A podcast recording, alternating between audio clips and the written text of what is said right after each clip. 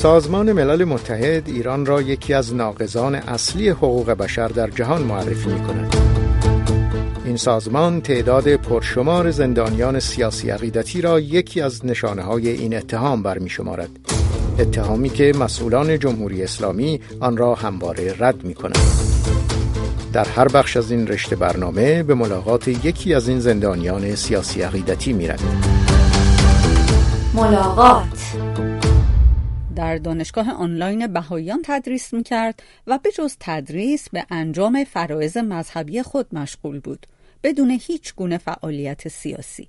اما در ایران اعتقاد به آین بهایی برای نهادهای امنیتی دلیلی کافی است جهت بازداشت و بازجویی.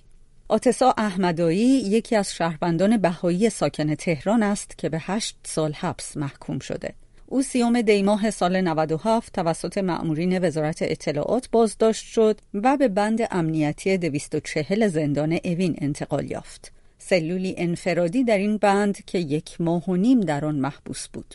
این زن بهایی پس از یک ماه و نیم با وسیقه 200 میلیون تومانی آزاد شد. اما برای او پرونده ای تشکیل شده بود تا در دادگاه انقلاب به آن رسیدگی شود. دو سال بعد قاضی شعبه 26 دادگاه انقلاب تهران آتسا احمدایی را در ارتباط با سه عنوان اتهامی مجرم شناخت و او را به هشت سال زندان محکوم کرد. تشکیل و راه اندازی گروه به قصد اقدام علیه امنیت ملی، اجتماع تبانی علیه امنیت کشور و فعالیت تبلیغی علیه نظام. اتهام هایی که او در جلسه دادگاه آنها را رد کرد اما ایمان افشاری قاضی دادگاه گوش شنوایی برای دفاعیات نداشت. آتسا احمدایی که به دلیل باور و اعتقادش مانند بسیاری دیگر از بهاییان به بهانه نقص در پرونده از ورود به دانشگاه منع شده بود یکی از مصادیق اتهامهایش مراجعه او به سازمان سنجش است برای اطلاع از وضعیت پروندهش در کنکور سراسری درخواست مجوز از وزارت کشور جهت تشکیل گروهی برای توانمندسازی زنان یکی دیگر از دلایل محکومیت اوست. درخواستی که از سوی وزارت کشور رد شده بود با این حال دادگاه آن را به عنوان یکی از مصادیق اتهام آتسا احمدایی در نظر گرفت.